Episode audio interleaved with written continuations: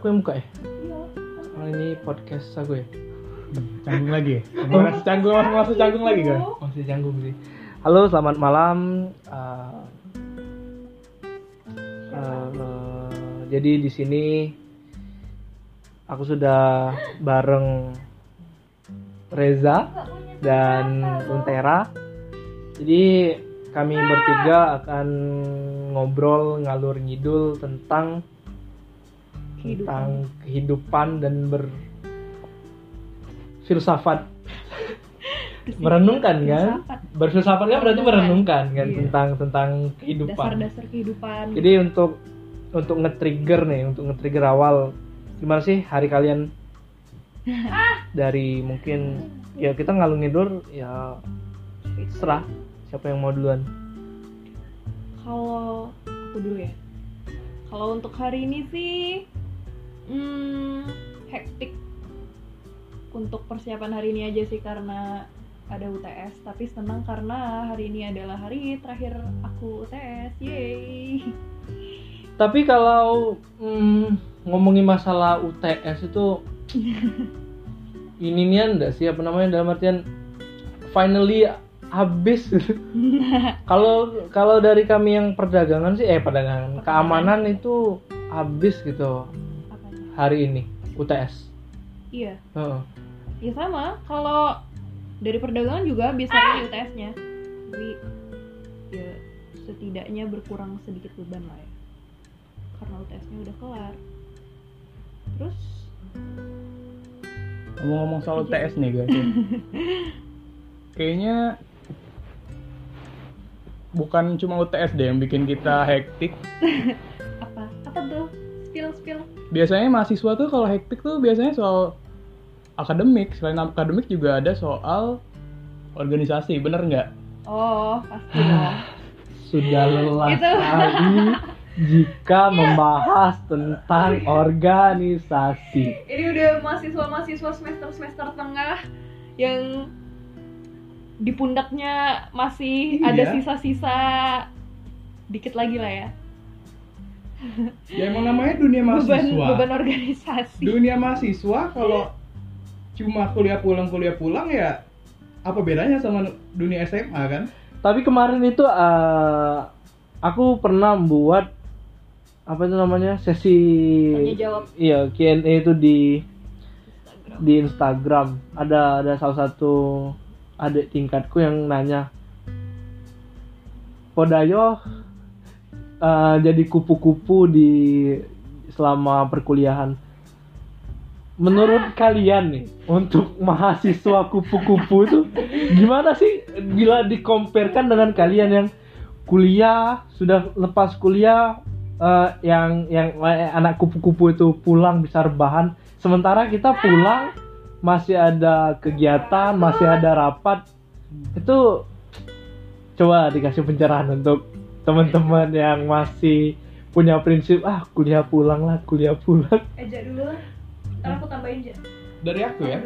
Kalau dari perspektif aku sendiri sih kalau mahasiswa kupu-kupu itu hidupnya ya gitu-gitu aja guys. Ngerti nggak? Kalian kuliah, belajar terus pulang, yang didapetin cuma ilmu dari akademik.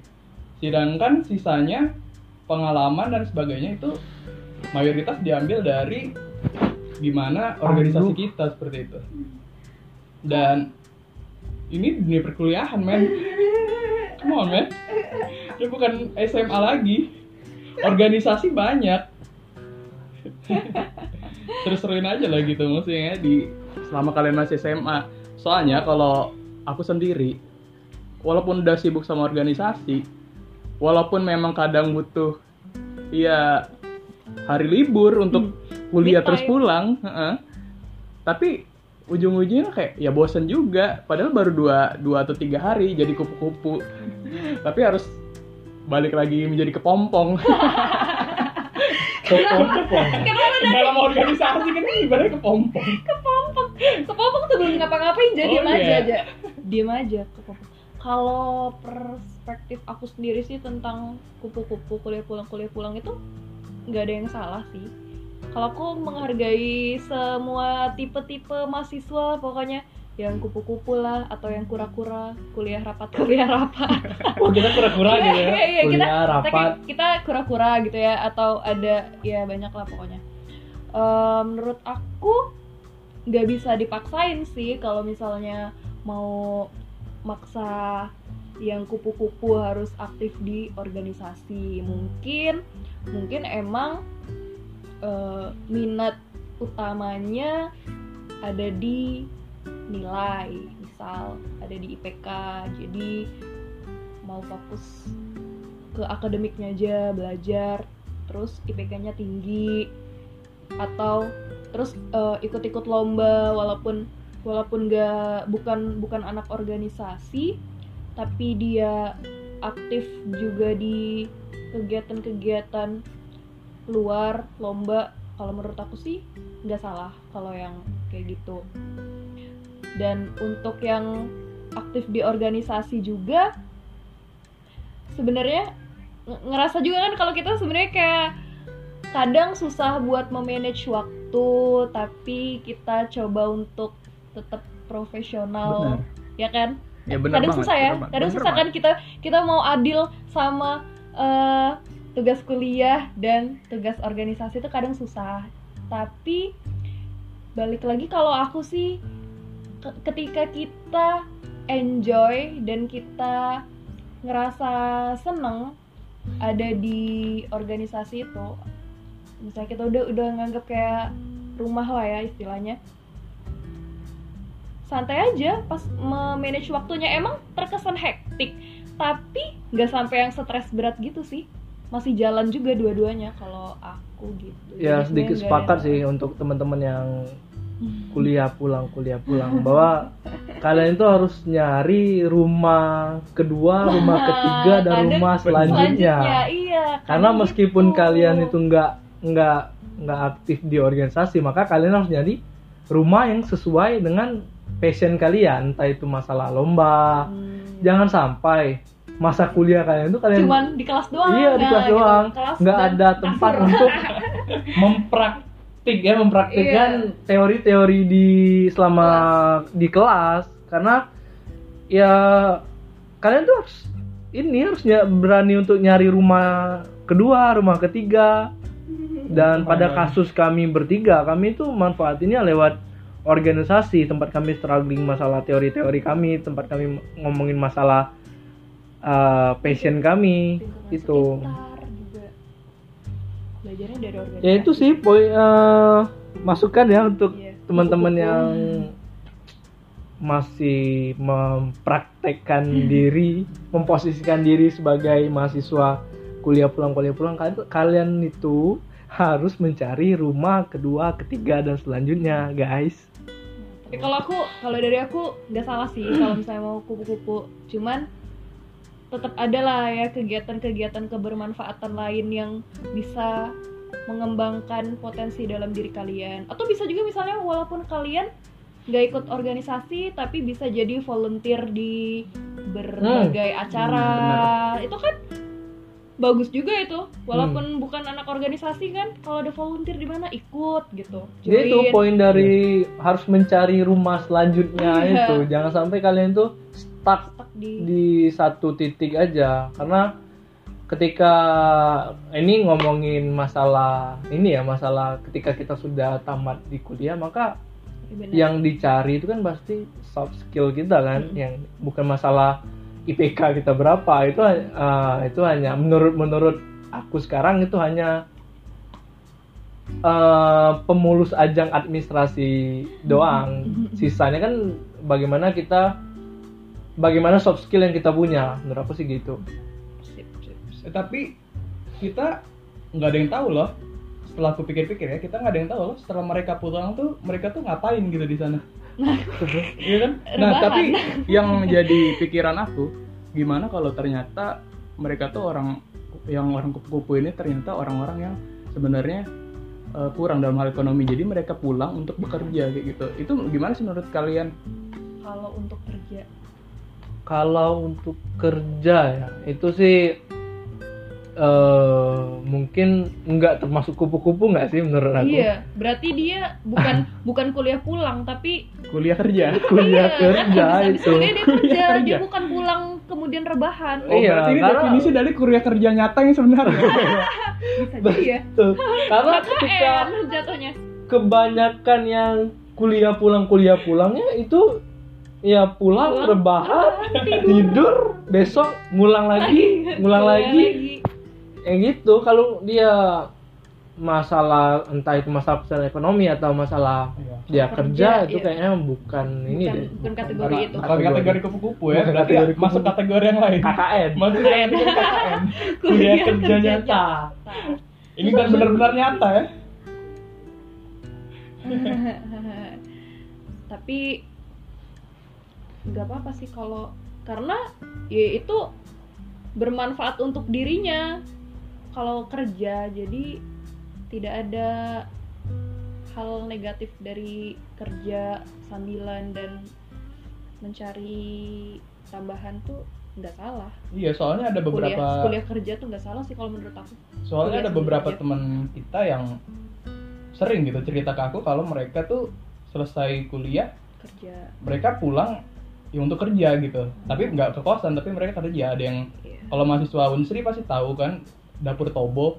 Nah, di situ ada mahasiswa Hmm. HI yang kerja di situ juga part time dari sore sampai malam. Mm-mm. Nah, kemudian ada lagi yang dia pulang tetapi dia bikin eh, sejenis paper kayak gitu nah. Hmm, hmm. Oh. Sejenis paper atau Paham. ya tulisan-tulisan untuk dipublish.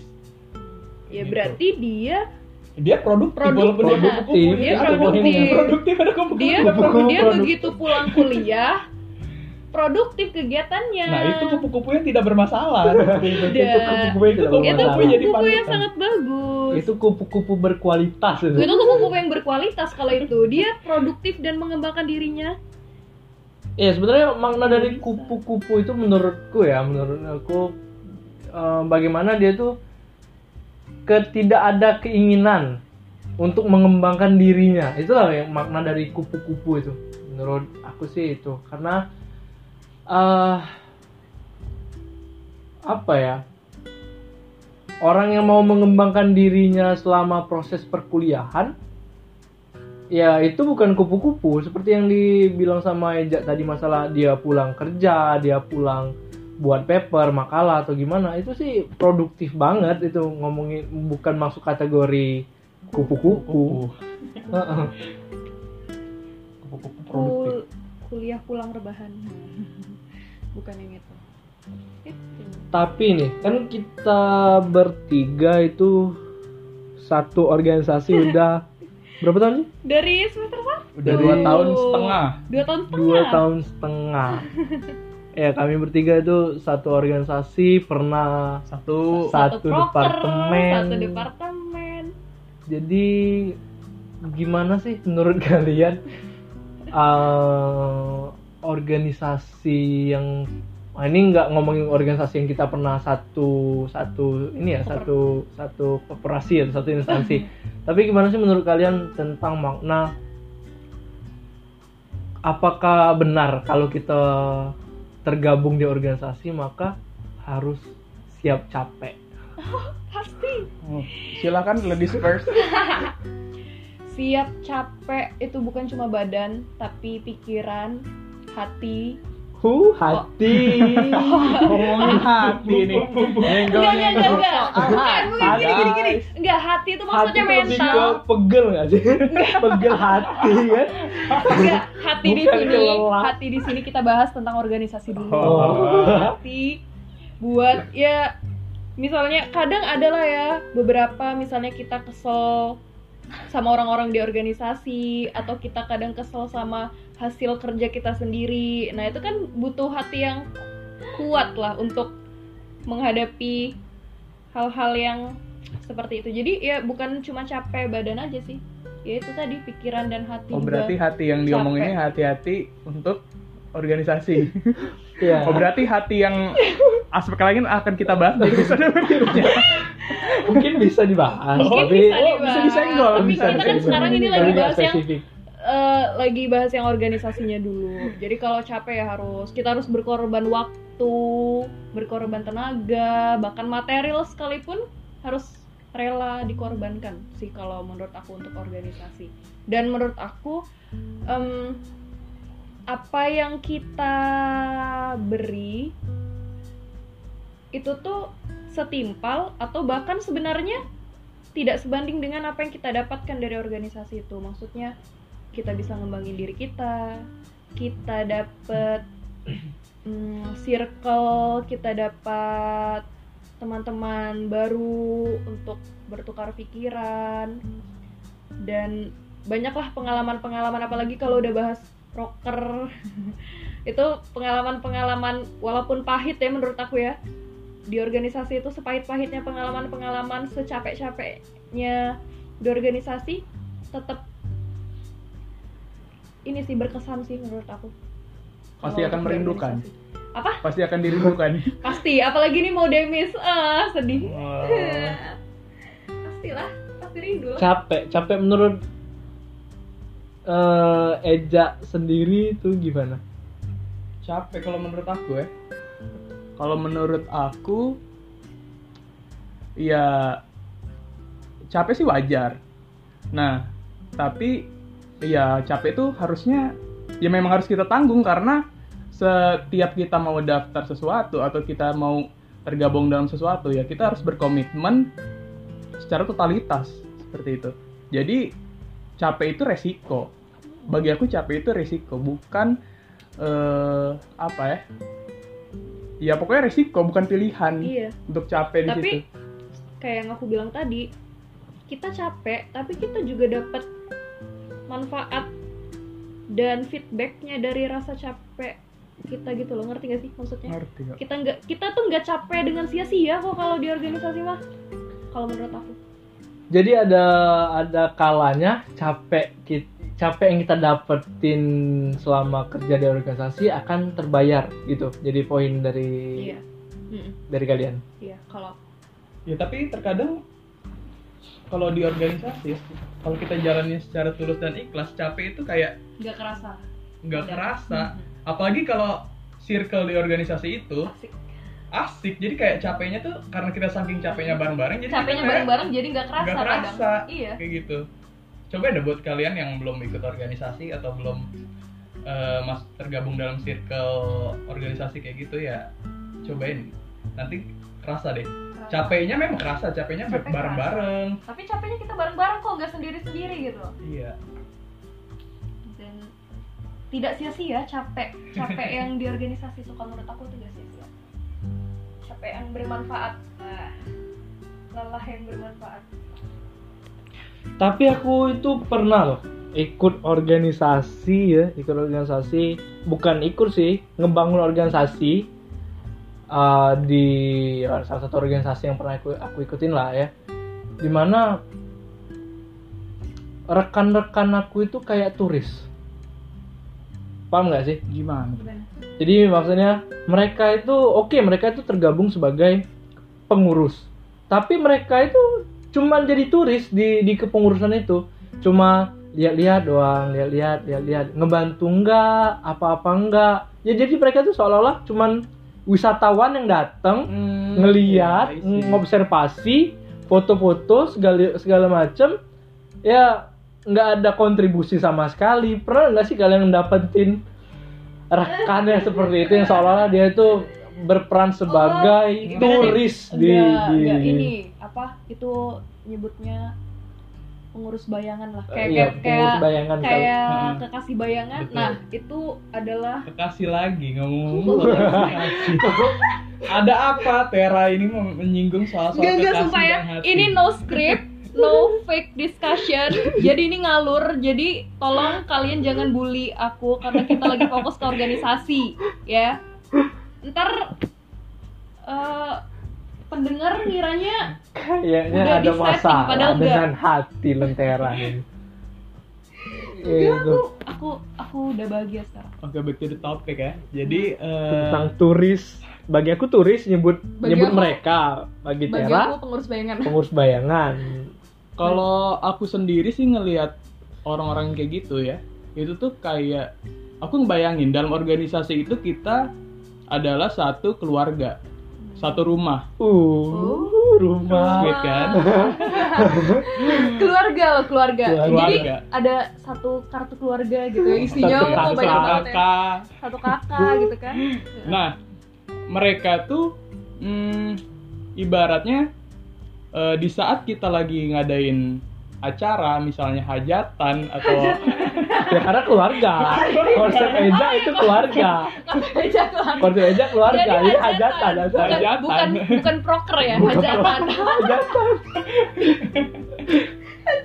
Oke oke aja. jadi Kalau aku wisatawan ya, wisatawan, Oh, iya. wisatawan dalam negeri, pengurus bayangan, dia keluarga, betulnya lebih lebih tertata kan. lebih paguyuban kan. Nah, itu tuh mereka tuh di saat deep gitu ya. jadi perasaannya. iya di- jadi di saat kita bikin acara itu Hajatan. eh, hajatan misalnya, mereka tidak bertingkah laku seperti mereka keluarga kita, tapi mereka bertingkah laku seperti mereka itu tamu kita kayak gitu. Oh, Ngerti nggak? Itu kayak ngerti, ngerti, ngerti. menusuk dalam hati banget. Oh. Padahal ini acara kita loh guys, Oh. kayak gitu. Itu agak nyebelin juga sih. Paham sih, tapi eh, terserah kita mau nyebut mereka apa, tapi ujungnya balik ke satu poin bahwa mereka itu kayak orang asing. Iya. Ketika kayak mereka nggak pernah aktif, bukan masalah nggak pernah aktif, mungkin salah. Mereka itu seolah-olah apa ya ngomongnya itu? Mereka itu seolah-olah nggak nggak mau aktif entah karena apa. Tapi itu justru membuat mereka tuh sebagai orang asing di dalam suatu sistem kerja organisasi. Kalau menurut aku sih mungkin ya yang orang-orang asing kayak yang kalian bilang itu eh, belum dapat ininya aja, belum dapat feel-nya, belum dapat feel-nya, belum dapat eh, kebersamaannya kayak yang tadi kita bilang di awal capek tapi kita ngerasain capeknya bareng-bareng jadi kadang nggak kerasa capek karena kita eh, bareng-bareng se- Benar. satu ya satu yang dirasakan gitu loh nah mungkin yang asing ini belum dapet feelnya aja gitu loh belum dapet feelnya makanya masih canggung lah pasti canggung lah ya kalau misalnya mau tiba-tiba Iya. so asik gitu tapi menurut aku sebenarnya kalau udah di organisasi yang paling rentang umurnya ya nggak beda jauh lah ya satu dua tahun paling ya. Sebenarnya seharusnya rasa canggung itu tidak ada. Iya Dan- betul. ya kan rasa canggung itu seharusnya tidak ada. Sebenarnya mudah kalau mau mingle itu tuh nggak harus canggung. Untuk membangun feel kekeluargaan kalau kata Eja tadi itu sebenarnya mudah kalau di organisasi. Kalau aku sih Ya, eh, balik lagi ke poin yang disampaikan Tiara tadi tentang membangun feel. Hmm. Nggak, nggak apa ya? Menurut aku sih, ketika kalian atau ketika kita sudah tergabung dalam suatu sistem kerja organisasi, maka mau tidak mau kalian tuh harus ngikutin arus Nah. itu. Nggak bisa kalian nggak bisa kalian, oh pokoknya nanti aku mau arus yang ini aja, biar mereka mereka stop dulu ngikutin aku dulu. Lo nggak bisa, bukan gitu sistem kerja kita di organisasi. Kita sudah punya eh, perencanaan di awal, kita sudah punya apa ya ngomongin, sudah punya grand theory, maka ya selama kepengurusan ngikutin itu mau nggak mau ketika harus ada hajatan di hari ini ya kalian datang prepare-nya kapan kalian datang karena nggak mungkin kalian datang itu cuman pada saat hajatan. Kalian harus bantu-bantu juga sebelumnya Prahajatan. bahkan pasca hajatan kalian juga harus bantu-bantu Beres-beres. beres-beres nyuci Beres-beres. piring segala macam iya jadi hajatan beneran ya. Iya karena apa ya? Ya gitu kehidupan organisasi. Kalian nggak harus Bener. bisa berbaur kalian harus bisa menyesuaikan diri. Nah, bener. itu yang diperlukan. Menurunkan ego. Mm-mm, bener. karena kita di organisasi itu orang banyak bukan bukan satu kedu- bukan satu dua tiga kepala ada banyak kepala yang Harus di- beda-beda pemikirannya sebenarnya. Jadi menurunkan ego supaya kerasa lah. Ya eh itu sih poinnya asing yang berorganisasi ya. Karena oh ini ini pesan untuk kupu-kupu lagi nih Ah, bahwa dari kepompong ini Eh. pesannya. Eh, enggak dari Dari para kura-kura. kepompong. Dari para kura-kura. dari para kura-kura ketika kalian sudah mendapatkan apakah kalau kata Tera tadi itu feel maka eh, circle yang kalian jalani sekarang tentang kuliah pulang kuliah pulang itu akan menjadi eh, membentuk circle baru karena the power of circle itu berpengaruh sekali dengan pengembangan diri kalian jadi cobalah untuk membuat atau melakukan kegiatan-kegiatan baru untuk untuk teman-teman yang masih kuliah pulang bahan kuliah pulang rebahan Rebahan, ya. itu Yang kuliah pulang tidak produktif lah ya, bukan yang kuliah pulang. Lalu dia kuliah pulang produktif tidak lah. Kuliah kerja nyata. Bagi yang kuliah kerja nyata lanjutkan. Kalian sudah produktif kalian sudah produktif.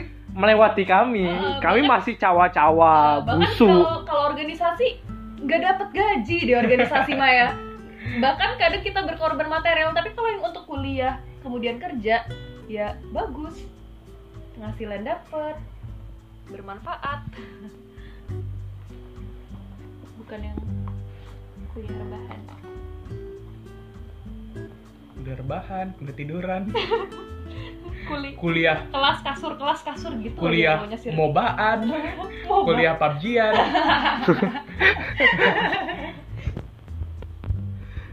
gitu. Udah nih bahas organisasi udah ya? Kayaknya capek deh bahas organisasi karena apa ya? Mungkin rada berat Eh, dan rada serius sebenarnya iya rada serius bahas organisasi ya memang rada susah. Gimana? Ngejelasin ke teman-teman yang masih circle-nya itu masih kuliah kuliah rebahan kuliah rebahan segala macam. Karena ketika kalian cuma dengerin teori tanpa mempraktikkannya secara langsung Kayak itu kita nih kan. itu apa ya? Kayak eh, kalian cuman dengerin omongan kami omongan-omongan orang tapi kalian nggak pernah mau untuk memulai. Itu sih memulai. Kata kuncinya memulai dapatkan feelnya maka kalian akan hajatan. Siap siap siap. Ujung-ujungnya tetap hajatan. tetap hajatan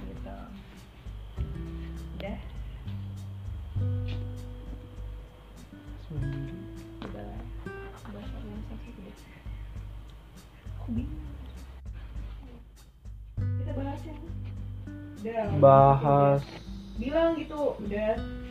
Cukup. kayaknya cukup deh tentang organisasi karena ya silakan rasakan sendiri bagaimana nikmatnya bercapek ria di organisasi Asli bercapek dia.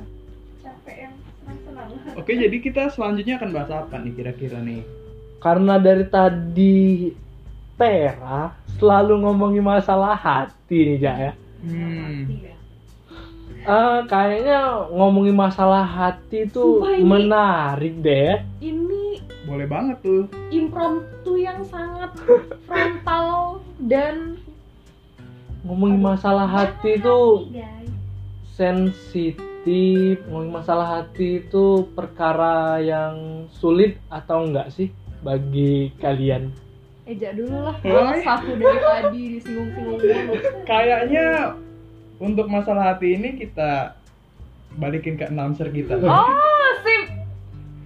emang Setuju, ada masalah apa dengan hati saya Eh, Coba kalau bahas masalah hati. apalagi ha- masalah hati di perkuliahan kan Iya. bukan hati selama perkuliahan ya Iya. Iya lah, Kayaknya kita yang fokus merasain eh apa ya bahasa itu manis pahitnya. Manis pahitnya percintaan selama perkuliahan itu ada di Tera deh. Karena karena aku jujur ya aku jujur ya aku jujur. Aku terakhir kali yang bener-bener jadian itu dua tahun yang lewat. Itu tahun 2017 itu terakhir kali aku jadian. Dan sementara di antara kita berempat di sini di sini ada Isti guys. Tapi dia lagi main PUBG dia sombong-sombong lucu padahal dia dari tadi ke ketawa-ketawa dengerin kami ngobrol. Nanti aku cerita soal hati ya guys. Ya, oke. Eh, balik lagi ke poin tadi bahwa a- eh, aku sendiri itu dua tahun yang lewat eh, menjalin sebuah hubungan yang benar-benar jadian. Sementara Eja ini nggak pernah pacaran guys. Eja ini nggak pernah pacaran. Aku noob banget guys kalau soal pacaran. Soalnya aku nggak boleh pacaran. Apa sih, Ja? Alasan apa itu? alasan nggak boleh pacaran. Mama aku nggak boleh aku pacaran guys. Eh, dasarnya Sebagai- ditolak aja gak sih? Nggak mungkin ini pasti karena mamaku Enggak, mana ada ini? Mama Enggak, aku enggak, tuh enggak, enggak, enggak ada, enggak enggak jadi jadi jadi, jadi guys Iya. ah, sebenarnya Eja ini disuruh sebenarnya Eja ini sudah punya prinsip bahwa dia akan taaruf guys. Eh, Mode-mode belain Eja guys. Kasihan. Nggak tahu di mana. Tapi kalau ada yang wah tapi masih tetap buka radar ya. Walaupun walaupun prinsipnya taaruf, radar untuk menerima itu tetap ada gitu kan kan. nggak ada yang tahu kan ya. Heeh. Jadi Eh, silakan yang ma- yang baru nih, baru Iya, baru baru katanya baru baru masuk ke mode kebahagiaan kan Iya. Ter? Coba berbagi dong sebelumnya manis kebahagiaannya. pahitnya hati Ah, atau coba dong berbagi kebahagiaannya. Kebahagiaan aku karena aku sekarang lebih punya banyak waktu sama teman-teman. Alhamdulillah. Jadi waktu pacaran nggak punya waktu sama teman-teman. Iya Oh, kan? iya. Udah bocin ya. Wah. Ya? enggak, enggak, enggak, enggak gitu, enggak gitu. Eh, jadi sekarang sudah punya banyak waktu bareng teman-teman. Ya by the way emang kayak gitu sih. Orang pacaran tuh Enggak pasti kok aku lupa sama teman tapi pas melupakan teman. putusnya balik lagi ke teman enggak, gitu. enggak mana ada. Lanjut, Isti, lanjut, lanjut, lanjut. apakah aku melupakanmu saat aku dalam mode bucin? Tera kan selalu mengingat aku, bahkan aku dianggap anak. Eh, Oh, jadi jadi mode pacaran kalian gimana tiba-tiba? Mode pacaran mereka sama dengan mode organisasi. Jadi mereka nanti ada hajatan juga. enggak, enggak. Eh, manis pahit. Masalah hati. Aduh. Hmm, manisnya ada, pahitnya ya ada. Kalau untuk aku sih cukup untuk ya dijadikan pelajaran aja sih. Maksudnya tidak ada yang aku sesali Hmm. dari awal sampai akhir nggak ada yang aku sesalin, nggak ada yang aku dendamin juga. Semuanya sih kalau menurut aku lagi-lagi aku ambil sisi positifnya dan aku jadikan acuan untuk kemudian Berpacaran lagi.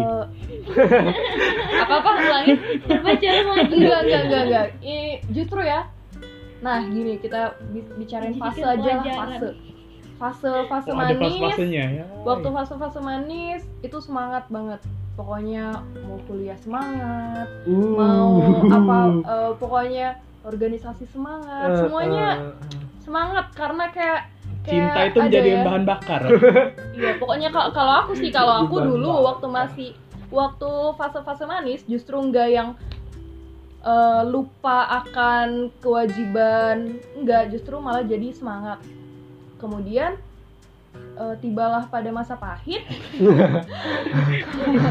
Eh, waktu masa Semuanya pahit jadi abu-abu gitu ya. eh, iya sebenarnya hancur. Hancur. tapi kemudian ya nggak nggak boleh nggak nggak ya the dark age ya. Kayak perang dunia jatuhnya KHI sekali ini. Kemudian waktu masa pahit jujur em, ya Jujur masa dark, ini. dark dark age tadi. Eh, cuman ya. nggak nggak sampai yang berlarut-larut karena aku mikir semuanya tuh pasti ada hikmahnya gitu loh nggak ada apa pun yang terjadi di hidup kita itu tuh nggak ada yang sia-sia walaupun pahit sekalipun kayak aku inget hmm, kutipan dari buku NKCTHI Hmm. Uh. CTHI mungkin banyak endorse kalian ya. mungkin kayak apa ya pahit-pahitnya kita tuh kayak obat pahit tapi menyembuhkan Wow. ngerti nggak nah iya. jadi eh iya jadi aku mikir iya sih bener nggak ada nggak ada nggak ada yang sia-sia nggak ada yang nyakitin tanpa nyakitin tanpa tanpa ada manfaatnya gitulah obat aja pahit menyembuhkan gitu nah, Tapi sudah sudah apa? sudah ngejalin berapa kali hubungan selama sampai terakhir ya terakhir sudah berapa kali hubungan kalau boleh Pas tahu. Kuliah. ya enggak enggak. Dari dari mungkin Dari pertama kali dari lahir. dari pertama dari dari pertama kali pacaran sampai dengan terakhir kuliah itu berapa kali? Nggak usah disebutin. Dua dua kali. Eh, adakah kemungkinan untuk mengulang gitu kan? Apa? Mengulang, dengan Mengulang hubungan-hubungan hubungan-hubungan sebelumnya? Jujur kalau untuk mengulang dengan orang yang sama itu enggak enggak enggak ada di prinsip aku sih kalau menurut aku. Karena hmm, gimana ya? Ini masih menarik Nggak. menarik ini. Eh, ibaratnya kayak udah jatuh. Masa ya mau jatuh di lubang yang sama gitu? Deep sekali. Jadi tapi enggak, ba- enggak- eh, mungkin walaupun membuka hati ya itu untuk yang baru bukan Ngomong-ngomong nih soal membuka hati yang baru. Eh, jadi guys, eh, Tera ini suka sama Ardito ya. Jadi eh, Oh, Ardito Pramono. so nah, gimana sih tipe cowok Tera gitu? tipe Karena kan cowok tadi ngomongin buka hati gitu. Maksudnya tipe-tipe cowok idamannya tuh kayak gimana sih? Apa kayak Ardito seperti itu kan? Ardito itu I know I know tapi kok seolah-olah kita ngerosting Tera ya kalau masalah percintaan ya Ah, Soalnya kan siapa tahu kan orang-orang di luar sana bicara ada yang mengidam-idamkan sosok yang seperti gadis ini. kan? tapi ya tapi ya menarik dari Tera ya bahwa dia punya prinsip prinsip prinsip yang kuat karena ketika dia sudah mengkaji katanya tadi bahwa dia punya fase-fase dengan melakukan pengajian eh, dia punya prinsip seperti ini menurut menurut menurutku ya Tera bahwa cukup untuk dikenang tidak untuk diulang. Iya. Iyalah. Cukup Dikenang untuk dijadikan diulang. pelajaran kalau diambil hikmahnya. hikmahnya. Iya. Bahkan pada saat kemudian eh, fase pahit itu jujur hmm, nggak usah disebut lah ya. Tiba-tiba aku mendapatkan eh, satu mimpi atau satu keinginan gitu loh satu wahyu gitu. kayak kayak aku harus Memang wahyu itu datang biasanya ketika lagi struggle-struggle. Iya. kayak aku kayak nah jujur aku tuh nggak nggak nggak pernah Masih bisa nggak ya. pernah bisa dendam sama orang gitu loh aku aku nggak aku menganggap bahwa semua orang tuh baik nggak ada yang jahat jahat nggak ada yang namanya orang jahat. Mereka tuh jahat tuh pasti ada alasannya gitu. Jadi sebenarnya nggak ada orang yang naturally jahat tuh nggak ada. Jadi aku Idealis ya, menganggap Anda. semua orang tuh ya baik. Makanya ketika aku mengalami masa pahit itu hmm, justru timbul semangat. Jadi jadi semangat untuk ngapain ya eh, melakukan hal yang bermanfaat atau apa yang pengen aku capai gitu loh dendamnya tuh dendam ke itu dendam pada saat masa pahit itu dendamnya tuh pengen ke diri sendiri itu jadi lebih baik gitu loh. Dendamnya tuh bukan untuk dendam ke orang enggak dendamnya bukan tuh person gitu tapi dendamnya lebih ke diri sendiri. Aku harus jadi lebih baik aku harus ada eh, pencapaian. Nah kayak gitu. Dan pada saat masa pahit itu adalah pokoknya tercetus oh aku harus ini. Dan alham- dan alhamdulillah tercapai gitu itulah bentuk kebahagiaan yang Tera rasain kalau kebahagiaan sebenarnya bukan bukan sebatas karena pencapaian itu tapi jujur aku ngerasa kehilangan kehilangan satu orang itu tuh nggak nggak ada maksudnya nggak sebanding lah sama masih ada banyak sekali orang-orang baik yang Tuhan kasih ke hidup aku gitu. Kayak gitu. Contohnya aku? Ya contohnya kalian bertiga. Orang-orang baik yang ada di hidup aku. Ada yang menarik sih bahwa eh, jika ngomongin jika ngomongin tentang Eja, Eja ini apa ya? Dia itu kayak Rusia yang menurut aku ya. Anak banget ya pengandaiannya apa dong. ini kayak gimana perang dingin Eh, Eja ini masalah percintaannya sangat tertutup. Korea Utara Ya dia kayak kayak Rusia, kayak China, tirai bambu. Jadi sebenarnya apa sih Cak? Eh, permasalahan Eja di dunia percintaan ini apa sih sebenarnya? Karena dengar-dengar nih, nih dengar-dengar nih, dengar-dengar nih ya, eh, bahwa sudah berapa kali sih? Sudah berapa kali aku dengar-dengar Eja ini selalu mengalami Penolakan. Wah, saya disebutin sama istri. Dibuka Benar nggak sih ya. sebenarnya? Sebenarnya ini dikonfirmasi nih. Sebenarnya itu benar atau enggak? Kalau benar menjadi penyesalankah? Kalau salah, tolong dikonfirmasi atau diklarifikasi. Jadi eh jadi soal masalah percintaan aku yang eh, tidak begitu sukses. tidak begitu sukses Jadi eh aku sadar emang aku nih orangnya apa ya? Muluk-muluk gitu, ngerti gak? Jadi maunya tuh banyak. Bukan bukan maunya banyak tapi Punya maunya- kriteria punya kriteria yang apa ya? yang tidak tinggi, agak tapi nggak sadar diri.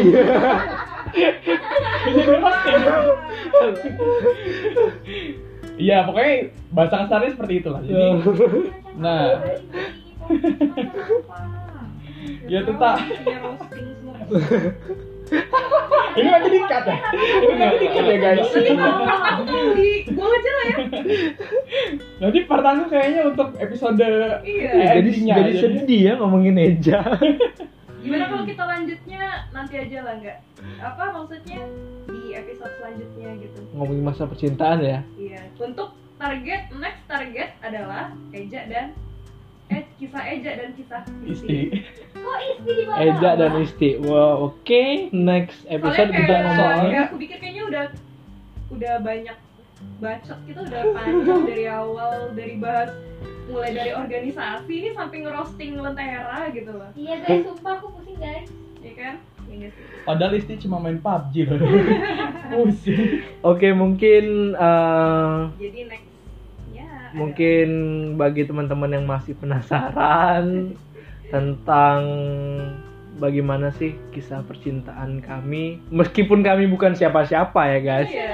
tapi apa ya semoga aja ya bisa jadi bahan pembelajaran sama-sama ya enggak tentang tentang tentang apa yang kita bahas malam ini jadi mungkin itu dari dari kami untuk malam ini. Akan dilanjutkan di episode selanjutnya selamat malam Episode guys.